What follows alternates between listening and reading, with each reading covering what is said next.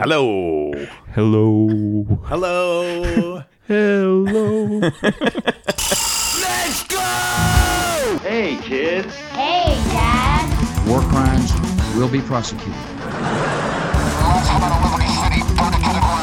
the word duh mean anything to you? Yeah, I, cho- I chose this profession, so therefore I, I earned beer.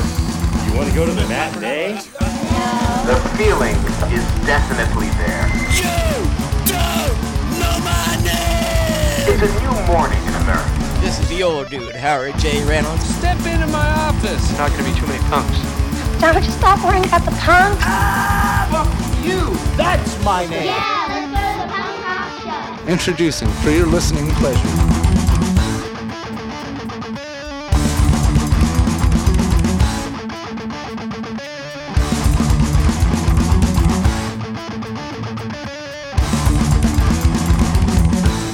Here it is. Here we go. Episode 81 of the High Fives podcast. Michael, That's my name. that's your name. Don't wear it out. How are you? I'm doing well. And yourself, Nathan? you know, living, Yeah. doing the things, getting up every day, Sa- doing the things, going to bed, Sounds swell. wash. Yeah. Yeah, it's great. Did Uh, you say you wash 81? yourself?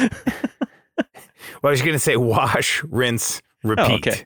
but I, I think I think I got cut off at washed myself, uh, which is a weird thing to share, but nonetheless, Nathan, I, I also are. wash myself. I think most people do. It's okay. Episode eighty-one is the single life. Single life, yeah. yeah, that's what I named it. What did you name it?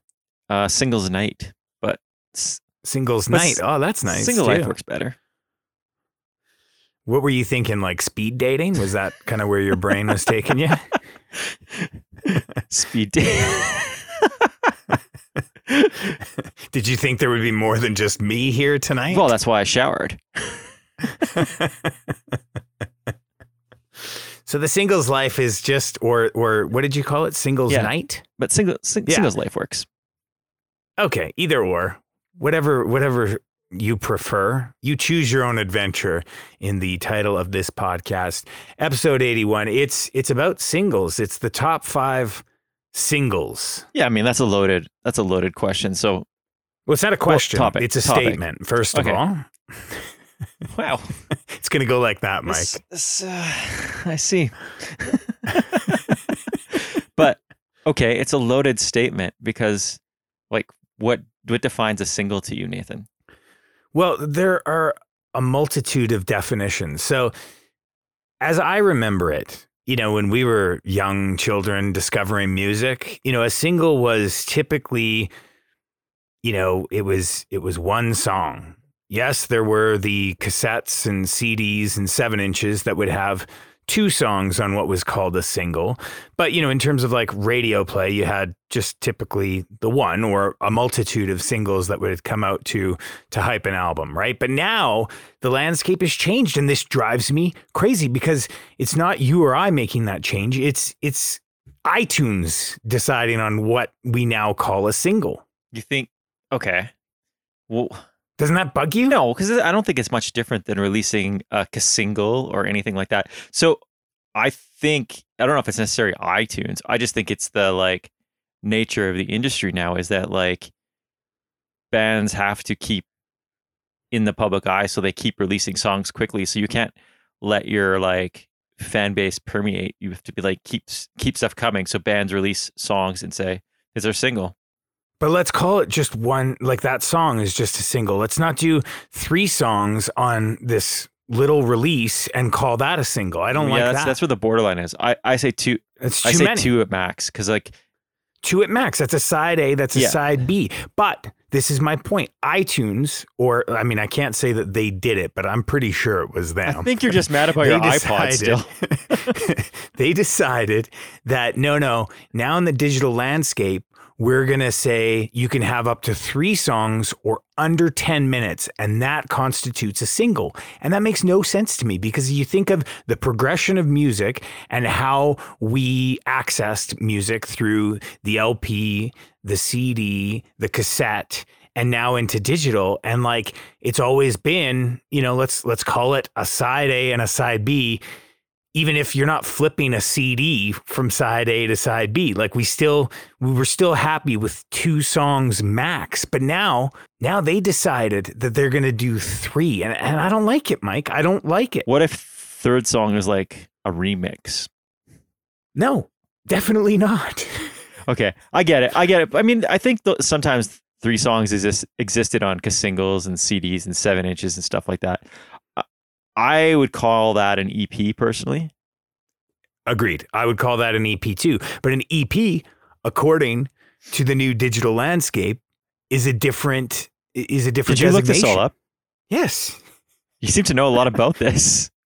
I came armed, Mike. I came armed. So, okay, Thanks. I get what you're saying. I I still in my head would only consider one to two songs a single.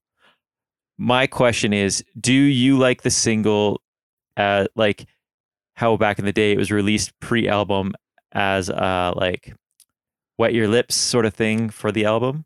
Or do you like So or do you like a single like nowadays where a single is just its own thing? That's a great question, Mike, and it's it's something we've we've talked about before. I don't like to listen to the songs before the albums, and I have a lot of reasons for that, and I'm not going to go into it. It's it's a long explan. It's long but thought out. I don't like hearing the stuff before the album, but I really do like a single that is a lone wolf that lives on its own.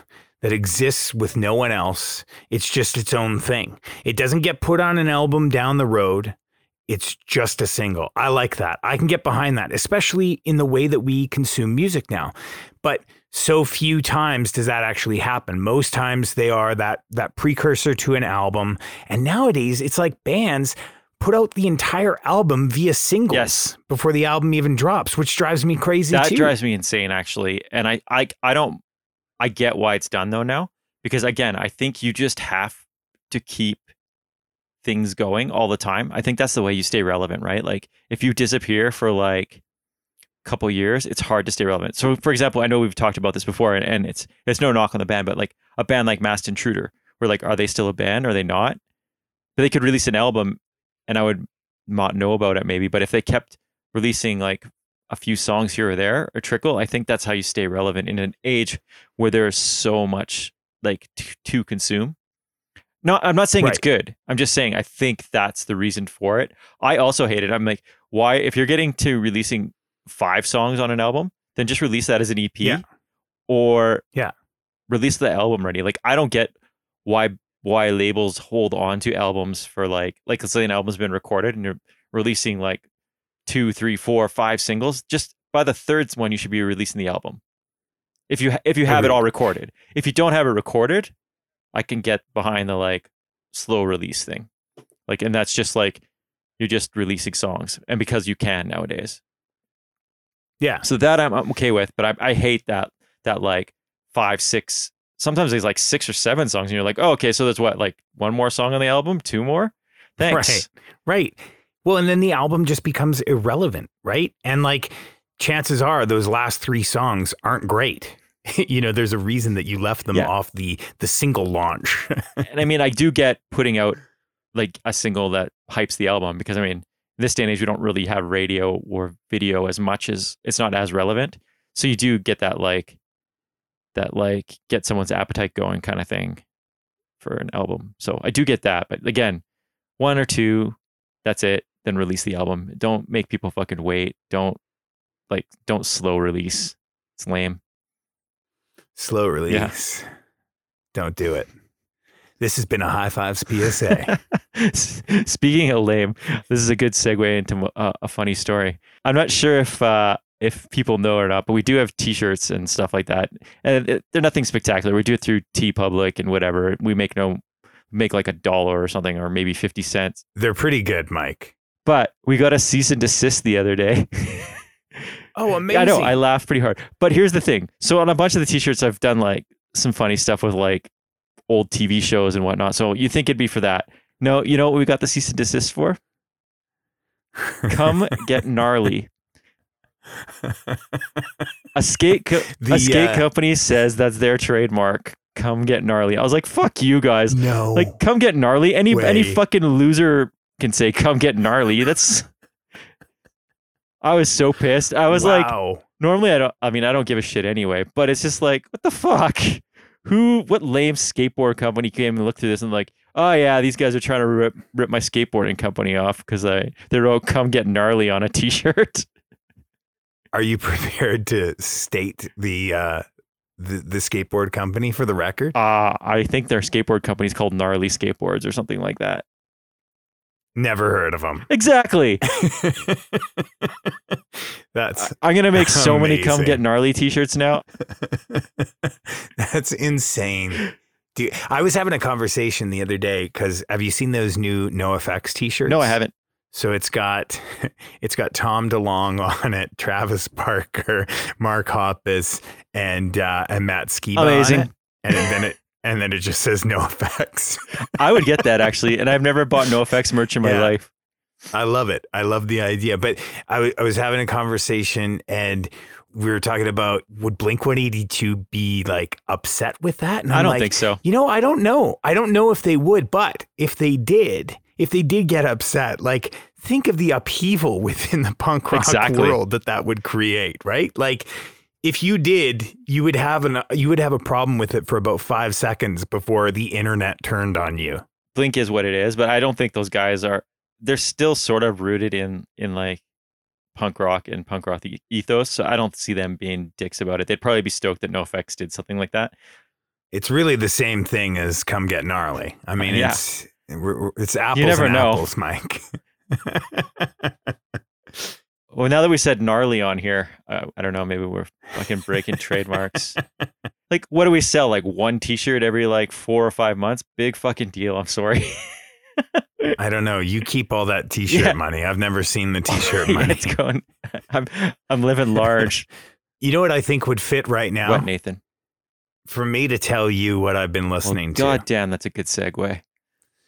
I think four out of the four things that I I brought to the table are are Moke suggestions. Ooh, flattering. So the, there could, yeah, it is flattering. Great choices, Mike. Uh, great recommendations. Uh, there may be some crossover this time around. Um, so, like, I almost want to let you go first, but Hmm. but it's just almost. I don't really want to do it. I'm not going don't to like do it. Don't mess with the format. No, no, we got to follow the format. My first choice is uh, a band that has been around since '98, but this EP is my first exposure to them. They're on Wiretap Records, which to me is a little bit strange uh, for a ska punk band. Uh, the band's codename Rocky. The EP is called Blueprint. That caused you any surprise to see them on on Wiretap? Not overly. Uh, it surprised me that they're around and that they reformed or whatever because they were kind of. I believe they were on. I want to. No, they weren't even on Drive-Thru Records. For some reason, I associate them with Drive-Thru Records. But but okay. so I don't. I don't know. They had a like a mini following, I guess. So Well, did you follow them like back in yeah, those yeah. days? I really liked one of their CDs. I actually saw them in California randomly. Oh. So brief history for for those of you that didn't follow them since 98 and saw them in California. Uh, they broke up in 2005. Um, that that breakup lasted till 2012 and then funny enough they released a single in 2012 and that inspired yeah very. And that inspired them to get back together. Um so they did. And uh this is their latest offering. Uh the ep is called blueprint. It's just fun sing along ska punk. Um the horns like remind me of less than jake but like some of the music reminds me of link 80 i don't know if you got that from this but like not a lot of bands sound like Link 80 or have that like influence kind of come through. And this EP had a little bit of that for me. Yeah, I see it on the EP. They they got definitely got like more punk, quote unquote punk on this EP as to as opposed to what they used to put out. Their other stuff was a little bit more um very of the late '90s ska kind of thing. Okay. Like um, they always reminded me of Pharmaceutical Bandits, but with more of like uh, like you said, like I see the Less Than Jake thing, but yeah. they were always really like um like uh, there's a clean sound to them and it, it never sounded like it's even though like it never sounded goofy or anything like that, even though it was of that time. If that makes Yeah. sense, like some of the stuff Yeah, from yeah. that from that late '90s got to have a goo has a goofy little thing to It it. wasn't fart in your fedora day. no, No. Wow, you're gonna insult all the ska people. We had Aaron on here, and he told us Dude. that that's the worst thing we can do. But there are those bands. It's Yes, not I- it's I not know. a It's not- blanket statement. It's not that. We're talking about what it wasn't, Mike. Yeah. Fart in Your Fedora was an actual ska band. I'm sure of it. uh, my second Moke pick is uh, Arlo McKinley uh, with the album This Mess We're In. Um, very like melancholy folk, um, lots of soul. Um, this guy started singing uh, in a Baptist church when he was eight years old. And I think that sound actually kind of shines through on this record. Um, it's definitely country referenced. It's like good feeling down music, you know, like feel good to feel down kind of music. Um, this record was written on the heels of his mom dying and his two friends losing their battle to addiction. So, if that doesn't sound heavy enough for you, I don't know what will. Um, really good record, though. No, no fart in your fedora. No, definitely not. Uh, that's cool that you like that one. Uh, I just that's one of my ones that I'm, like, I believe I talked about this last Friday when I just picked it up based on how the album art looked on when I was going through uh, Apple Music that day. Yeah, I really, I really like it. it's a cool record. Good, good pick, Mike. Uh, my next Mike Moke pick is uh, a Montreal band. Um, it, according to their Bandcamp, it features members of Good Riddance. I don't think I've listened to it enough to to pull that yet. Um, I fully admit that I judged this book by its cover. The cover art is that kind of new school kind of artwork, super punchy, super vibrant, saturated colors, and I kind of expected it to sound like it looked, um, but it's anything but that. Like just really good skate punk, um, really layered, feels nostalgic, has that like late '90s feel, but like more current. Um, great hooks, fast, aggressive, angsty. The band is 22. The album's dismissed. So Nathan, Yeah. I, I don't want to be a jerk, but I think 22 was on our comp that we put out back in the day. Really? I can't remember now, or they were definitely on Lame Ass Records. Wow. Um, I feel like 22 is on the comp. I definitely have. I mean, they're they're old. This is like a re, this is their comeback album, and for some reason, yeah, like the two dudes from Good Riddance are in it now, or just helped record the album. I know the guy helped record the album, and I Okay. think they're on a bunch of songs. But yeah, like they're they're from way back then, and I figured they must have had some kind of reference from like they they weren't a new band, but like it's got a new sound to it that has a like a, a nod of nos- to nostalgia. oh yeah, yeah, for sure, it's it's a pretty good album. That's gonna bother me. I, I feel like they're on our comp. Well, you need to do some research. I haven't listened to her comp in, in ten years. So. Maybe you should bing it. Well, that's the thing, man. Like that that thing's like 20 something years old. Yeah. I'm not going to remember that. Come on, Mike. You help put the put the music out. You should know. Sure. Sure. Sure. They used to be called Catch Twenty Two at one point too, Oh, really? but not the Catch But Twenty Two. not catch 22. Yeah. All right. Uh, did they get a cease and desist as well from NAR? Probably. The NAR? I feel like that. My last choice is uh, a band called Hellwigs, and the EP is "Load the Spaceship." Um, Mike, this is this is wrestle punk. That's the genre. Did you know that wrestle punk was a genre? well, it's funny because they're on my listen to list as well, Perfect. and I was I, I have my notes here saying, "Huh." When did wrestling and punk become so intertwined? and why is there at least three wrestling themed punk bands I know of now, if not Yeah. more? This is wrestle punk, Mike. It's a Yeah. genre. Uh, Mike will probably tell you this later, but I'll be the first. Uh, their name comes from the Ultimate Warrior's uh, Christian name, uh, James Hellwig, uh, which was obviously pre his name change to Warrior. um, despite what a weirdo he was, uh, he is my favorite wrestler. Even even through all the documentaries I've seen. I was gonna now, say, I was like, like- man, even after those documentaries, he's a he's a horrible, or he was a horrible person. you just got to look at him as the wrestler, Mike. Just Well- the stage persona. The stage persona was money.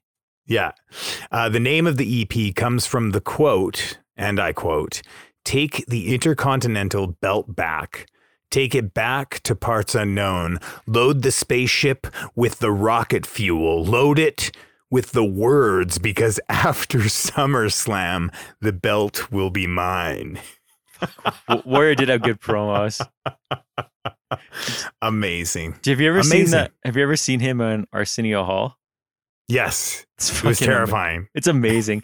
and if you ever get a chance, I don't know if you know. Um, I'm can't think of the comedian's name now. The guy from How Did This Get Made? Anyway, he does a thing where he did a whole bunch of things dressed as Arsenio Hall, and then just remade the clips. And one of the ones is the Ultimate Warrior one, and it's amazing. And Rob Huebel is the Ultimate Warrior. Oh, nice. I'll have to. I'll, I'll find it and send it to you. It's money. Okay. Okay. Um, you know, I go into an album like this kind of expecting a gimmick and, you know, I'll have a laugh at and I'll listen to once or twice and move on. But this album is is full of warrior style aggression. Like it's it's well crafted songs with lots of energy. Uh, it clocks in at just under ten minutes, and already an, an I guess not an album, already an EP. I've listened to a bunch of times. Like I dig it. I, Oh, it- I- I think this is so good. this good. is one of the better one of the better gimmick uh, a- albums. I I also like that they have a song called "Pay the Piper." was Roddy your favorite? Roddy was my guy when I was a kid. Until Ultimate, Okay. I did like Ultimate Warrior a lot though too when he came in. Yeah. What was uh, what have you been listening to, Moke? A band called Homefront, who are from Edmonton, and I started seeing some stuff because I think they played Sled Island, and uh, people were just pretty stoked to see them. And I found out they were from Edmonton, uh, and that they're two members, and they released the EP last year. Um, I kept reading so many good things I had to check it out, and it's so good. It's like everything good about Joy Division and The Cure, and it's like, but so it's like punky enough to feel raw, but synthy enough to give it a little bit of pop sensibility. And like seriously, if somebody told me that album was recorded in, in the '80s, I would have never even questioned it. It's just like it sounds like right out of that era. Like it doesn't sound, but not like copycat or like cheesy or like we're doing this to be cool. It sounds like just like a good album from that era. Yeah. Yeah. So get a chance to pick that up, I would pick it up. Also, I think they're fi- they're playing here in September, so I might get off my my butt and go see them.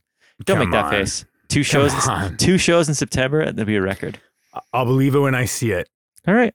Pixar it didn't happen. Uh, okay. Uh, next one is a band from High River, which is just a small town outside of Calgary. I mean, it's it's close enough to Calgary that I would call it almost Calgary. Like when I was a kid, that was my home hockey rink, so it's not that far away. But it's still a small town.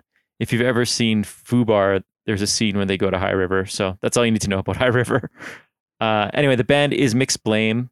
They're a bunch of teenage kids. I think they're they got to be like 16, 17 at most because and I don't think they're playing bar shows yet. I think they're still trying to do all ages shows, which is cool because uh, they since I started following them, I'm starting to see that kids do still put on all ages shows because I always wondered you just don't see posters around anymore, and I guess I'm assuming it's all done on the internet, but it'd be weird if I followed a bunch of like 15 year old kids on the internet. so Yeah, don't do that, Mike. Yeah. Don't do that.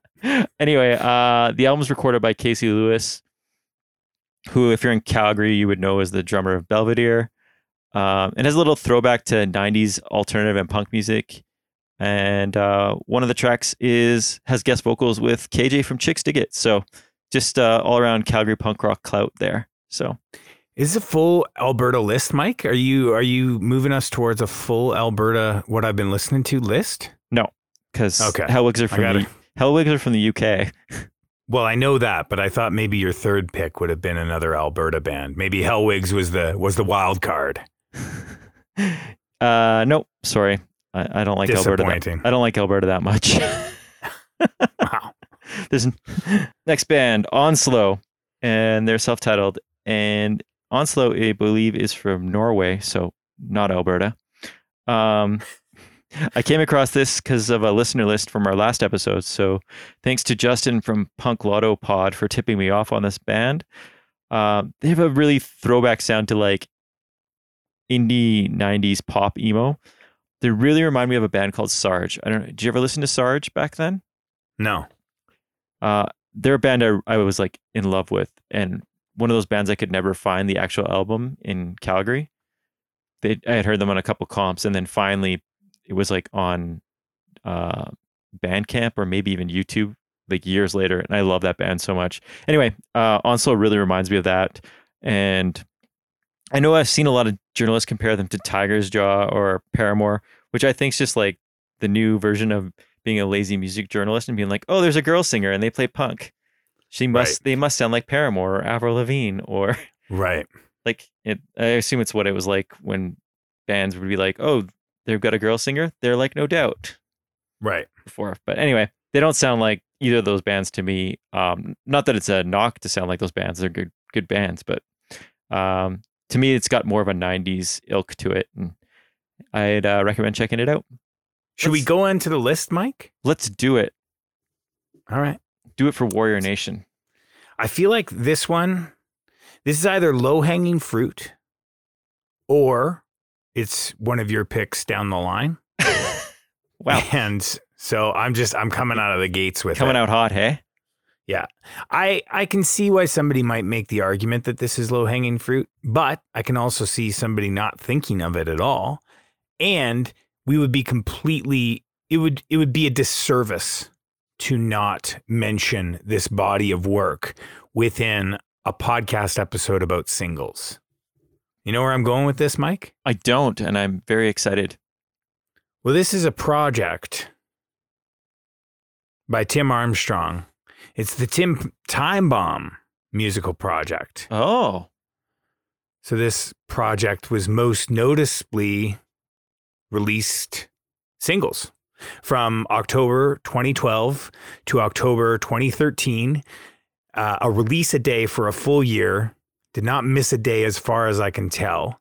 Um, throughout the 365 songs, there are covers of Rancid, there are covers of NoFX, there are covers of Hall and Oates, Jimmy Cliff, just to name a few.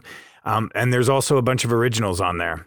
Um, the body of work is super diverse, multi-genred, uh, rock and roll, ska, ragtime, country, reggae, punk, doo-wop. Like it just kind of goes all over the map. And for a guy who really didn't have to do it this way, like not only is it a huge undertaking, but it's also got this really DIY aesthetic to it that runs right through it right down to the artwork, um, where Tim, you know, created a different piece of artwork for each and every, um, each and every single, which I think is pretty cool. Um, so the song I chose is "Dance, Dance, Dance," which was released on July 3rd of 2013. It's a cover of Pearl McKinnon and the Deltars and the Kodaks. Um, I just really like Tim's voice as rough and tumble as it is, uh, matched up with the beautiful female voices on this song. Um, and I just really like the choices that Tim made along this journey. Like, there's a lot of songs and influence that I wouldn't have expected uh, here from from him. Um, and it, I think it really gives you a look into the writer and musician that uh, Tim Armstrong is. Um, there were a couple of albums like that came out of this project. So there's the Tim Timebomb and Friends album, and then there were three additional releases uh, that had 12 songs each um, from Pirates Press Records, and uh, this song wasn't on any of them. wow. True single, Mike. True, true single. Well done. I didn't know there was one for every day of the year. That's insane. It is insane. Like I have a I have a handful of them and I think I I have the like a digital version of the the album he released. I didn't know there was three other or there was other albums done by Pirate Press. I the majority of the covers and stuff I liked a lot. Like they were cool takes on things. Yeah. And like I agree with you. I like that it doesn't sound like overproduced and it's like an, a window into influences and stuff like that. And like Yeah. it, did make me check out some of the originals and some of the tracks I had never heard before. So and like it's got like it's got that lo-fi vibe to it but it's produced really well it feels like it's off the floor, but it's it's done in a way that doesn't sound like just kind of well, we gotta we gotta do it. You know what I mean? Like it's it's done really well. And a lot of those songs, especially those like kind of 30s and 40s ragtime feeling songs, like they feel like they could come right out of that time until Tim starts singing, and then you're like, oh, okay, well, What was that word again? doesn't Fit then, yeah. That's kind of the beauty of this song that I chose too, is that the the female voices echo his voice. So if you're having a hard time understanding what the words are, they fill you in right away. Not to put you on the spot, but do you know who does the the backups on it?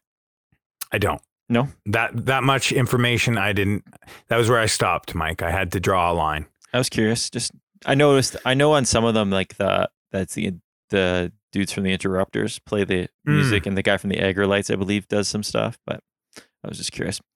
Yeah. Sorry. No, don't be sorry, Mike. I, I appreciate the challenge. I can't just feed everybody everything, you know? Sometimes they got to go source their own food. Totally. So my first one's kind of low hanging fruit as well. It's Against Me. The single is Russian Spies off the Russian Spies Occult Enemy Occult Enemy single. Uh, do you know this one, Nate, or no? I mean, I'm not, I'm really bad with song Names? names. Okay. Uh, it came out in June 2011 as a seven inch. Uh, these were a couple of songs that were written right after White Crosses, and they had some time to record while they were in Wis- Wisconsin. So Laura Jane Grace called up, um, I can't think of the producer's name, and asked if they could record the couple of the new songs, and they did. Uh, they did that, and it would believe it was with at the time it was their first songs with um, their new drummer, uh, who was Max Weinberg's kid, I think. Right? Is that right? I don't know. Yeah. Maybe. Uh, anyway, Russian Spies is about an existential dread, uh, oil spills, submarines, uh, and the now distant memory of a red threat. Although I find that nowadays it might be coming back. This idea of, of a fear of of uh, of other nations and whatnot. Maybe not so much a communist threat, but the same idea of a cold war and not knowing what's going on. Timely. Laura Jane said of the song, In this brave new world, sometimes I find myself longing for enemies so simple. So that's what this is about. It's a great track. Um, if you like that era of Against Me, you will probably love it. That's all I have to say about that. Let's wrap this up. Dance, dance, dance. Tim Timebomb and Russian Spies Against Me. Hey, yeah, yeah, yeah. All right now. All right. It's a Saturday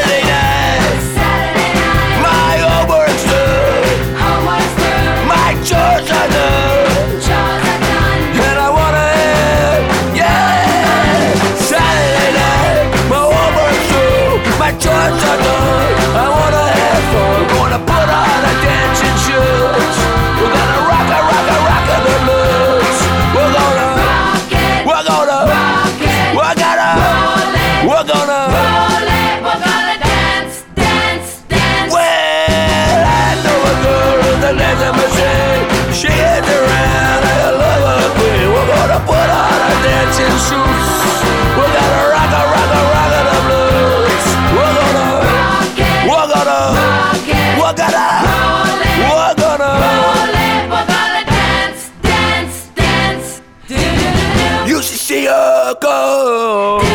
She really steals the show. A bad motorcycle. When she gets on the floor, it's a Saturday night. My whole homework's through, my chores are done. We're gonna have some fun. We're gonna put on our dancing shoes. We're gonna rock a rock a rock a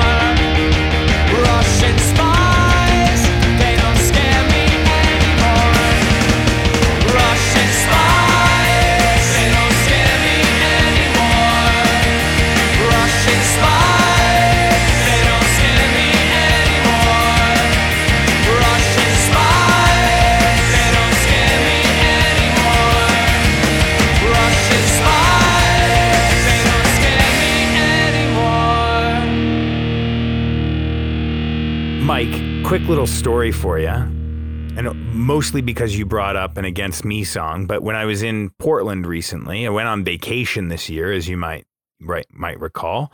It's nice to be able to get out into the world again and do vacations. It is. And um, so Adam Willard was drumming for the Bronx uh, on this tour with Frank Turner that was doing 50 states in 50 days, which is absolutely absurd. He's only the third person to ever do it, first person from outside the United States to do it. And, uh, anyways, so was in Seattle, in Portland the next day. I'm looking through my my feed that morning and I see Adam Willard posting saying, "We just played Seattle last night." I was like, "I was in Seattle last night." I didn't go to the show. I didn't know about it. And then he says, "And we're playing Portland tonight." And I'm like, "Who's playing Portland tonight?" I find out it's Frank Turner. It's the Bronx. It's face to face. Just like all the things lined up That's a great show. that morning we're walking around you know this this area in Portland and we find the venue like just walking past it and as we're walking past you see the big buses that are there and I see Adam Willard like standing inside the bus looking at his phone and being the guy that I am, I felt like I need to share this story with him. He wants to hear this story. Certainly, he wants to hear it. And he saw me the first time I walked by, but then he continued to just look at his phone the entire time as the 40 year old fanboy kept waving at him, trying to get his attention. that was it. That's it. That's that's my story, Mike. Never meet your heroes. Anyways, shall we do number two? we should. My second pick comes from a band that released a single in February of 2020. Uh, the single is called Neapolitan. Neapolitan is the side B of a two song single. The band is called Romero. Um, and this song found me like a year or so ago, and I instantly just wanted more. I kept my eyes open. Another single followed in November of that same year, and then it just went quiet. But like this single has just stuck with me. So today I'm kind of looking up to see like, did they do anything else? Did anything else come of these singles? And I quickly found out that they put out their debut record uh, earlier this year in April that will be on my player tomorrow. And I will have super high expectations because I've been building them It's a pretty good album. since then. Oh, you've heard yeah, it? it's good. Oh, nice. Pretty good. All right. Well, I don't know if that's going to li- live up to my high expectations. Um, yeah. Anyways, the single uh, has like kind of a lo-fi vibe, has kind of a Strokes feeling to the song. It's it's a pop punk song. Uh, it has kind of that timeless sound, dancey, fun, just toe tap tapping music. And shout out Australia. They're from Melbourne. I th- I kind of feel like they have like a sounds feel to them, but not like as catchy. Yeah, Not as catchy as the sounds. Yeah, kind of of that of that genre. Yeah. Cool. Cool work, Nate. Cool. cool, cool work. This is a single that came out this year, and it's probably been one of my favorite songs of the year, actually. Uh, it's Hot Mulligan, and the song is Drink, Milk, and Run. Great choice. I love it. Uh, I did see that they just released a second part to the single, which is like an acoustic version of it. And now when you look online, they're together, which is kind of weird. So I hope it, as of now, it's not on any albums or anything. Um, the video is kind of cool, and the song is about how America doesn't care for the poor anymore, and the gap between rich and poor is getting bigger. And I would say that's something that most of us can relate to these days.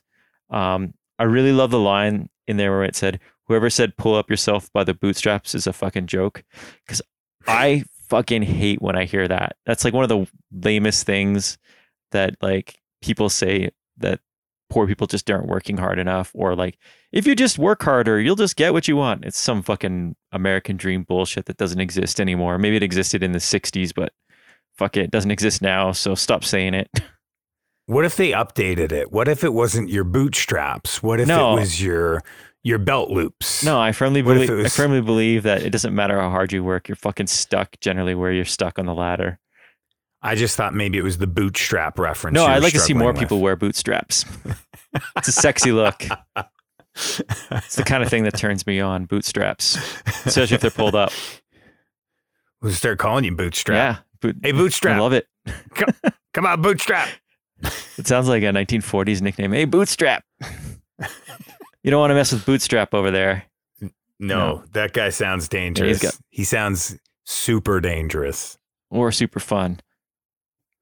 I think both. Like I think bootstrap's fun until he gets dangerous, right? And we all know how that happens. Yeah. You don't want to mess with that. He's him. pulling himself up, right? Yeah. Romero, side B of the two song single Honey with the song Neapolitan and Hot Mulligan, drink milk and run.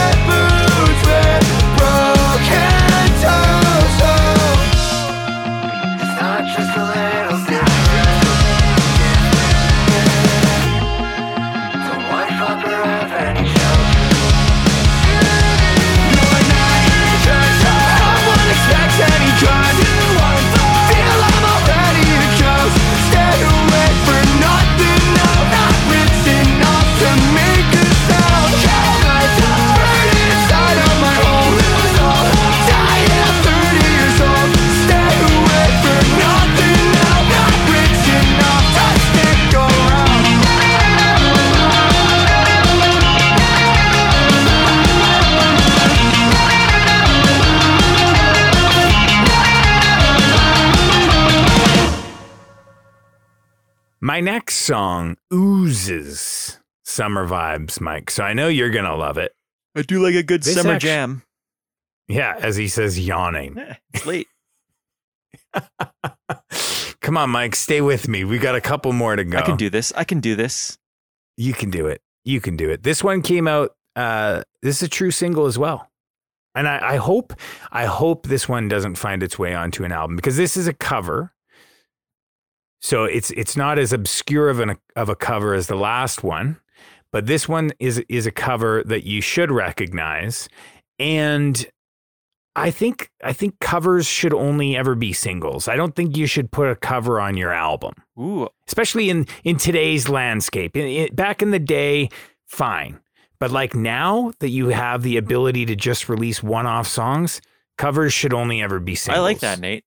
I like that idea. Thanks, thanks. I mean, there are exceptions to the rule. Yeah. Me first and the gimme gimmies. I can hear the trolls already, but like for for the most part, let's leave covers as singles. I'm down. Can we agree? I agree with Can you. we agree to do that? I agree with you, Nate. And that doesn't happen All too right. often. No, so it must be good. Um, if you like music, then you'll know who the original of this song is by. And then you'll know why I love this if you've been listening to this podcast for more than one episode. Um, who thought that it was even possible to make this song more catchy and more fun? This is Fun, Fun, Fun, cover done by Millington back in uh, June 25th, of 2021. This one came out.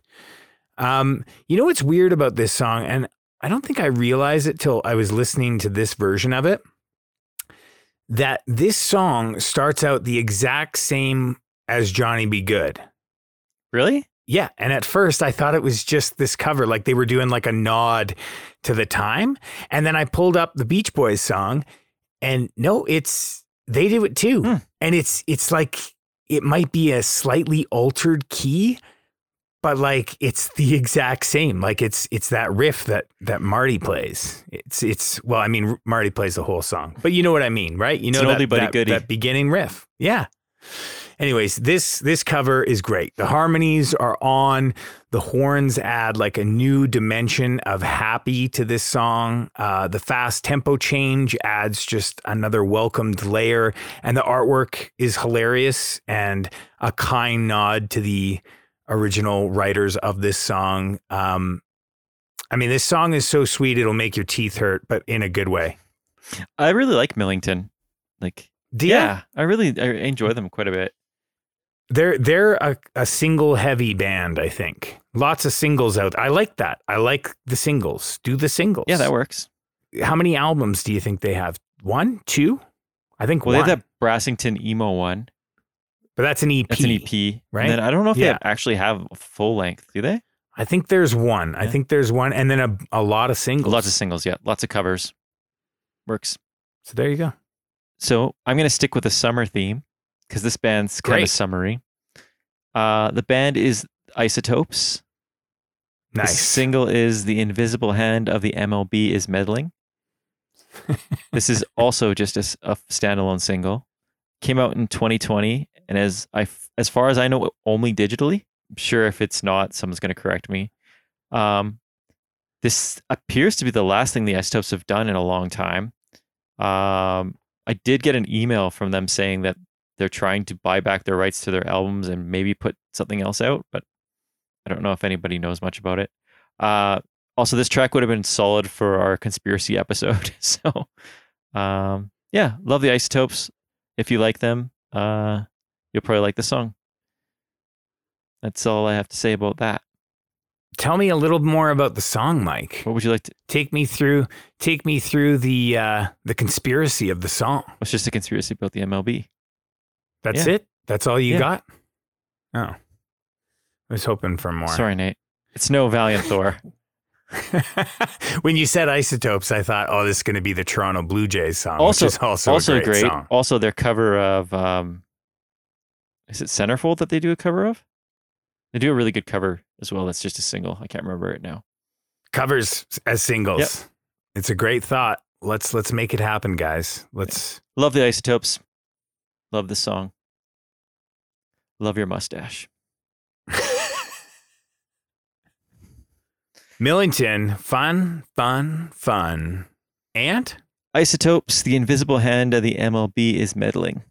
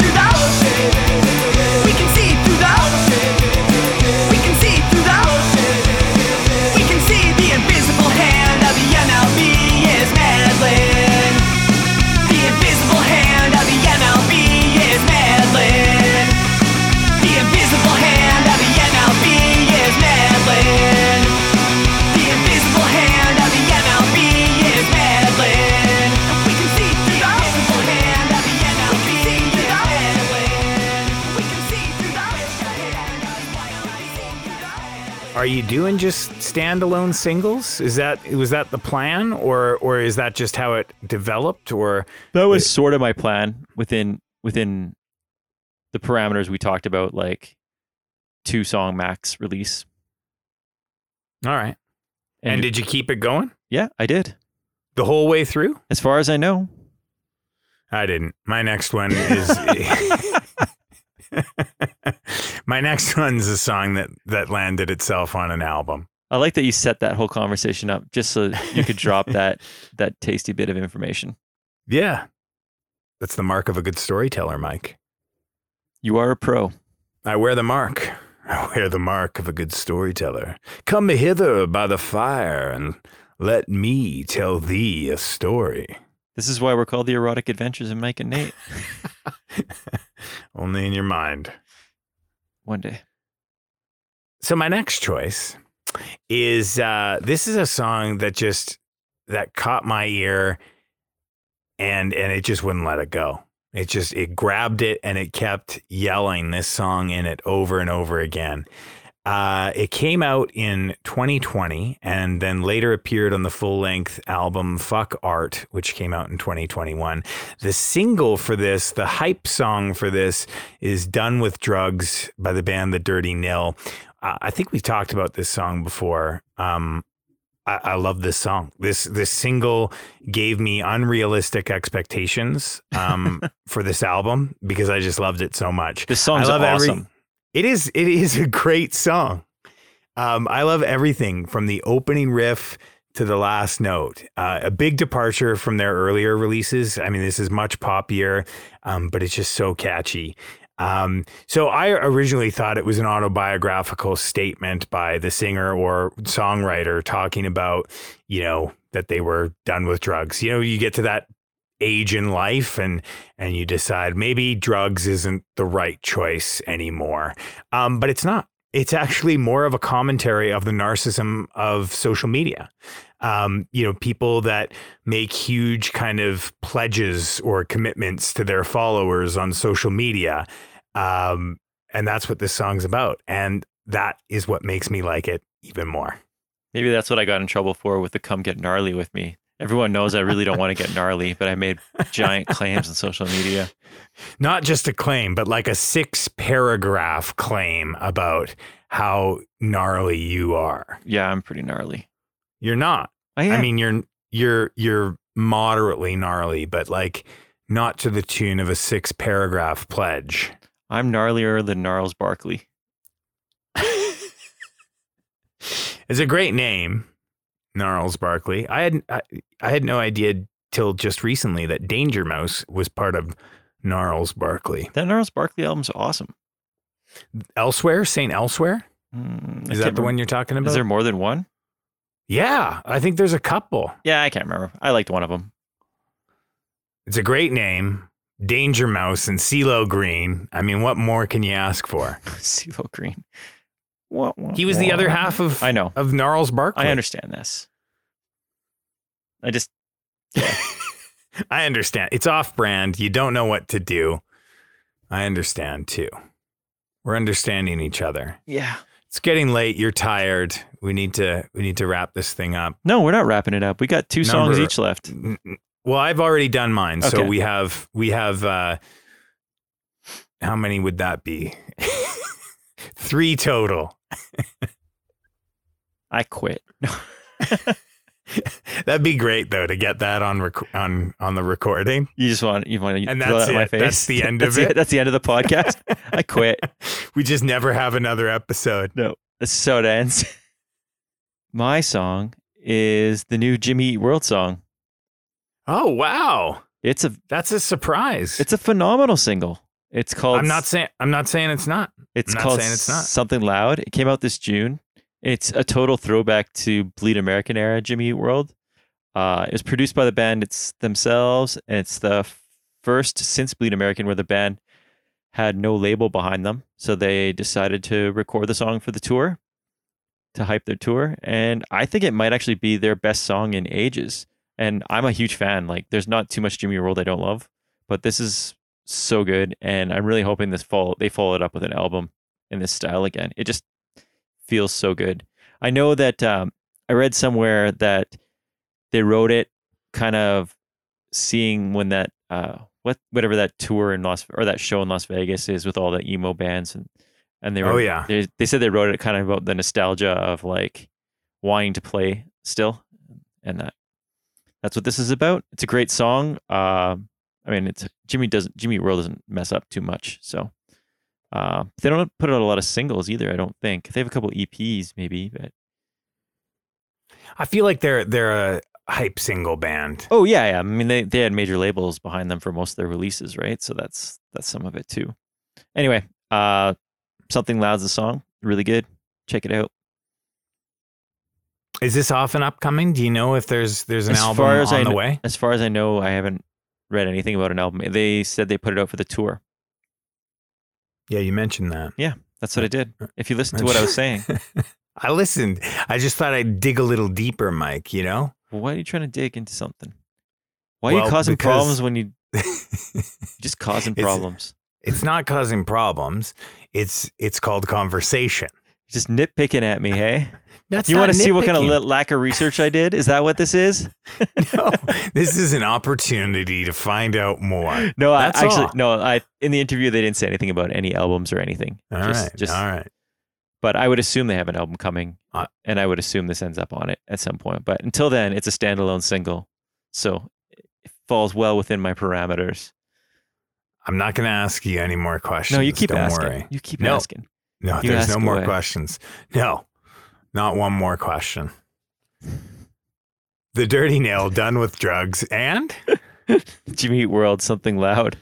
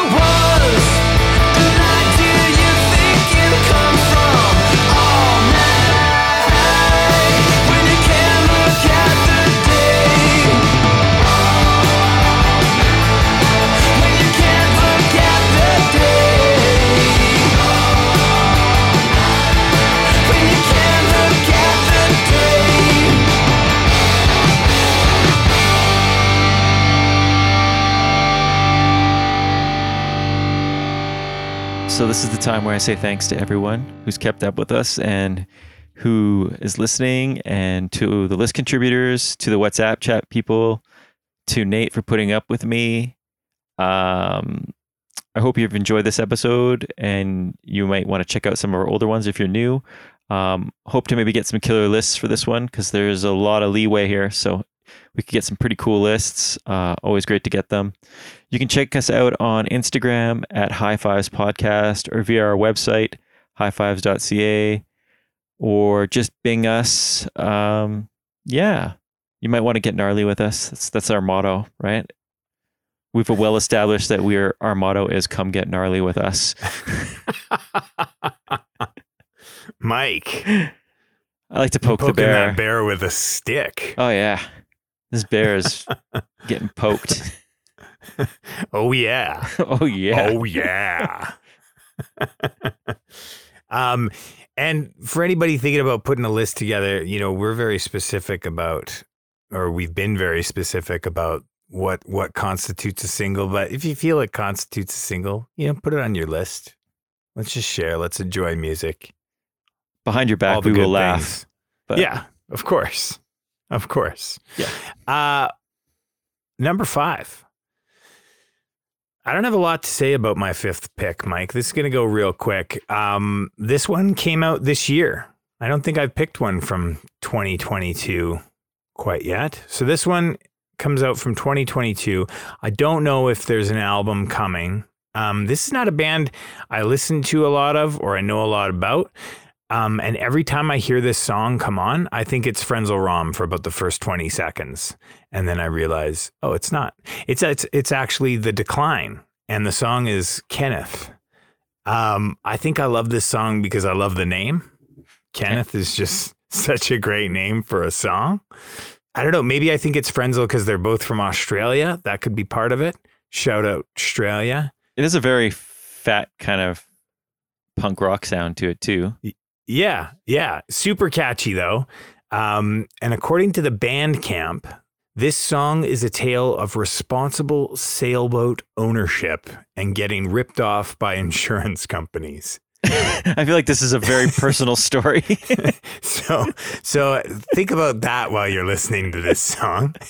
Uh, this is simply a song I've gone back to many times this year, uh, and the ending cracks me up every single time. I'll let you discover that for yourself if you're if you're hearing this song for the first time. The Decline with Kenneth. Do you listen to The Decline? Is that a band you know and and and like? you know what? I know them. I don't know if I've listened to a ton of of them, but what I've heard, I've liked. Um, I will definitely have to check this song out again. I don't. I kind of just remember it on my radar a little bit, but not it didn't stick. So usually when you when you pick a song on our podcast that I thought I listened to and I hear it again, I, I end up liking it a lot more. So Oh, wow. You need my seal of approval before you can get into it. no, no, no. It's just more like That's what it sounds like. no. like. it sounds Mike. like you just remind me, and then I'm like, oh yeah, I should check that out. It's not like it's not like it could be anybody really. If we had a robot, But it's not. if I had a robot here, anybody. you know, no difference. It's it's not anybody. It's it's me. It could be Yoda. It could be Bart Simpson. It could be somebody else. Speaking of Bart Simpson, you know the the woman that does the voice for Bart Simpson, she drives me absolutely crazy. well, she is a little bit cuckoo. Is she? Yeah. No. She's one of those people that, you know, once I saw on social media, I was just like, oh, She's a Scientologist, like a hardcore Scientologist. oh, that says everything, doesn't it? Yeah. Yeah. That's enough said. So we might have alienated our one Saint, Saint, Satanologist, our one Satanologist. I do like our Satanologist followers, but not our Scientologist followers. Isn't that the leader? Isn't his name Ron? Ron, L. Ron. L. Oh, Ron it Hubbard. L. Ron. right. L. Ron. I call him Ron. His follows followers call him L. Ron. I always think it's funny when you get a name like Ron or Joe as like the the leader, the the guy who created, you know, the It's Gary. this, this thing that everyone follows. Leader you know? Gary. Yeah, like it just doesn't add up. And I mean, why shouldn't it? Right? Like it should just be an average guy like Gary or Ron or Joe. But uh, I don't know. I, don't know where I'm going. I, with I know what you're trying. I know what you're trying to say here, but we're not going to try to solve the cult problem or religious No. problems here. No, that's not what we're here to do. We're, We're- here to talk about singles. We already are the- trying to solve insurance problems with sailboats. We're not trying to solve them. We're just trying to point to the problem. Yeah. Yeah. Mike, Well, Nathan, my last song is a cover. So here's a story on it. Uh, it's a Spotify single, which pains me to say. I don't understand. So it's exclusive to Spotify? It's exclusive to Spotify. Uh, All right. if you, it's All a right. pain if you don't use Spotify. So let me let me rant again for a moment here. This like this this idea of like not all the things being on all platforms drives me nuts. Let's just get it on all the platforms. Let's not have exclusivity to one platform over the other. Right? Like can we agree on that? We're, we've already agreed that only like covers are only going to be singles. We've we've already done that. That's already that's already put in the books it's in stone. So let's let's move on from that and let's all decide there's not going to be streaming platform exclusivity. Can we do that too? I, I think that's a harder one to pull, but I agree with Is you. Is it? For example, on these Spotify singles, if you're Spotify and people want to listen to it, then you have to listen to Spotify, which means they can sell ads and whatnot. So if you're someone like me who doesn't use Spotify, it sucks, but uh, I see why Spotify does it. And uh, every once in a while, these Spotify tracks make me jealous that I don't use Spotify. Um, this one is a Phoebe Bridgers song from her second Spotify singles, and it's a cover of a John Prine song called Summer's End. Uh, the original song's amazing, but Phoebe does it justice, and it's almost I would say it's better than John Prine's version, which is a tall order. The original came out on his album Tree of Forgiveness, which was sadly his last one. The whole album's like uh, a classic uh, album, but this track always stood out to me, and the video uh, really brought to light the opioid crisis at the time, and which continues to exist and probably is worse than it was even at that time. But uh, the song highlights that a little bit. Phoebe's cover came out in 2021. Uh, she did a live stream of the song shortly after John Prine's death from COVID, but then this was pushed put on to the Spotify single album. Um, as uh, there was a precursor to people that were nominated for Grammys, I believe. And uh, she did hers. She did two songs, one of them being this this cover. She added a voicemail with her I believe it's her dad calling her, wishing her happy birthday, and apparently her dad and her are very strained. So it just kind of adds to the sad element of the song and makes it even a little bit more reflective. Um, anyway, you should check it out uh, on our podcast or on Spotify, I guess, if you have have to, or find another way. It's on YouTube. Do you like John Prine? Um, I'm not a big John Prine fan, but it's interesting that you bring up John Prine because uh, Arlo, um, the gentleman we spoke of in the uh, the beginning of this show, is signed to uh, John Prine's uh, like kind of side record company. Oh, I didn't even know he had one. Yeah, Oh, cool. And uh, and he, I guess John Prine actually came and saw a show of his and told him after the show like, I'm a big fan, Oh, that's awesome. That would be so cool to hear from like somebody with like like, your kind of hero, like like to hear that from like someone with like some major clout in music. Like I don't know if John Prine was ever like uh like crazy wealthy, but he kind of has this like clout amongst musicians, right? That, that that he's somebody important totally. or was, I guess. That would be like that would be like if Adam Willard like uh, looked up from his phone and waved back at me from the bus, full circle right? Like that would be the that would be the equivalent. for sure. That's totally the equivalent. Mike, it's the decline and Kenneth and Phoebe Bridgers, Summer's End. Thank you for listening. Stay cool, be excellent to each other, and uh, if you feel like it, come get gnarly with us. I'm a little bit afraid of you, dude. And I'm a little bit afraid of what you'll do without him. Kenneth, you got an open door policy. You got a feline Airbnb. Kenneth, Kenneth, and I'm sure that he appreciates the food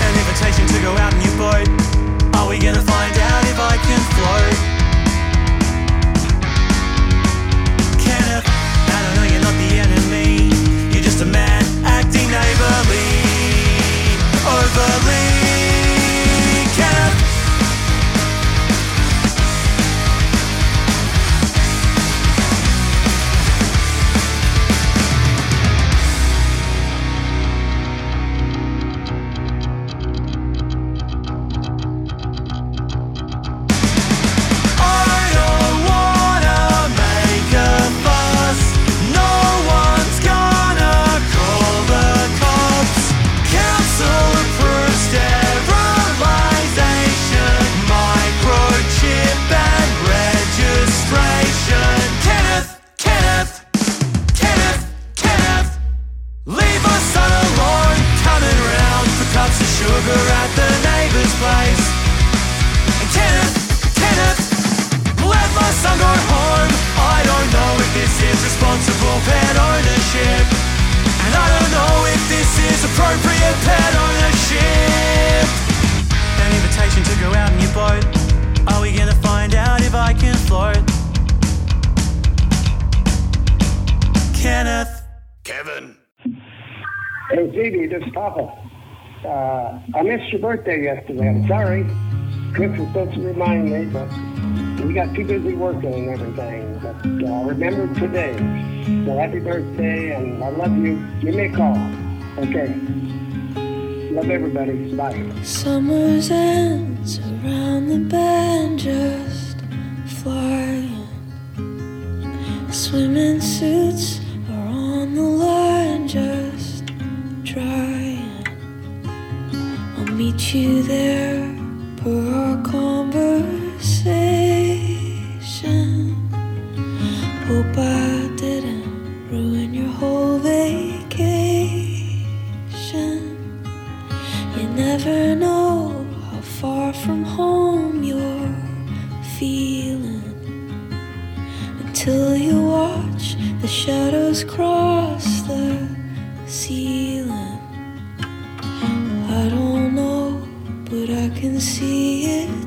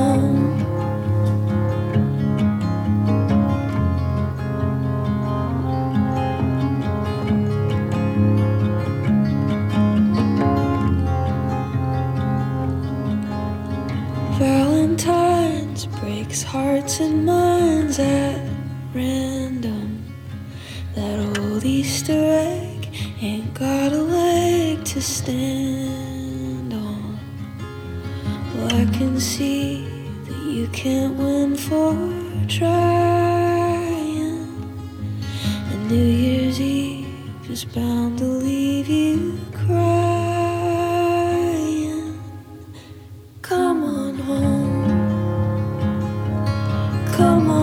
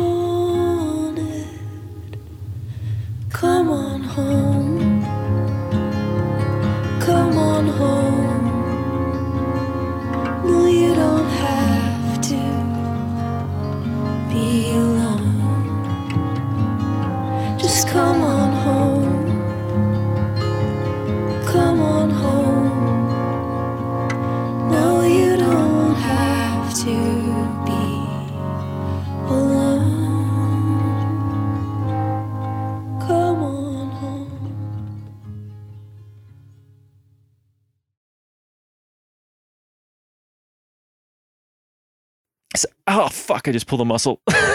that's your. That's your Oh. fucking. That's your. uh Oh fuck! That was weird. There's your. Oh. This is happening live. Mike pulled a muscle and he's like, he's losing it. Uh, there's your. Like, I know you're in pain, dude, but like, I gotta let the people know what's happening. There's your highlight reel or your joke thing. Ouch! It's not a joke. I can tell it's Ah, not a joke. Fucking groin. Oh, Oh, in your groin too? yeah. Oh, geez. Like, is it in your pee hole? is No, it in your, groin Is, your groin isn't your penis. I know what a groin is, Mike. I don't think you do. I just wanted, I just wanted you to say You just- penis. He just wanted growing up you. I don't know. Ouch. Are you all good? How did you pull your I don't- groin? You're just sitting there. Probably just stiff from soccer, and then I was sitting. Sorry, your groin is stiff. okay. Yeah, your groin's not your penis, but it's stiff.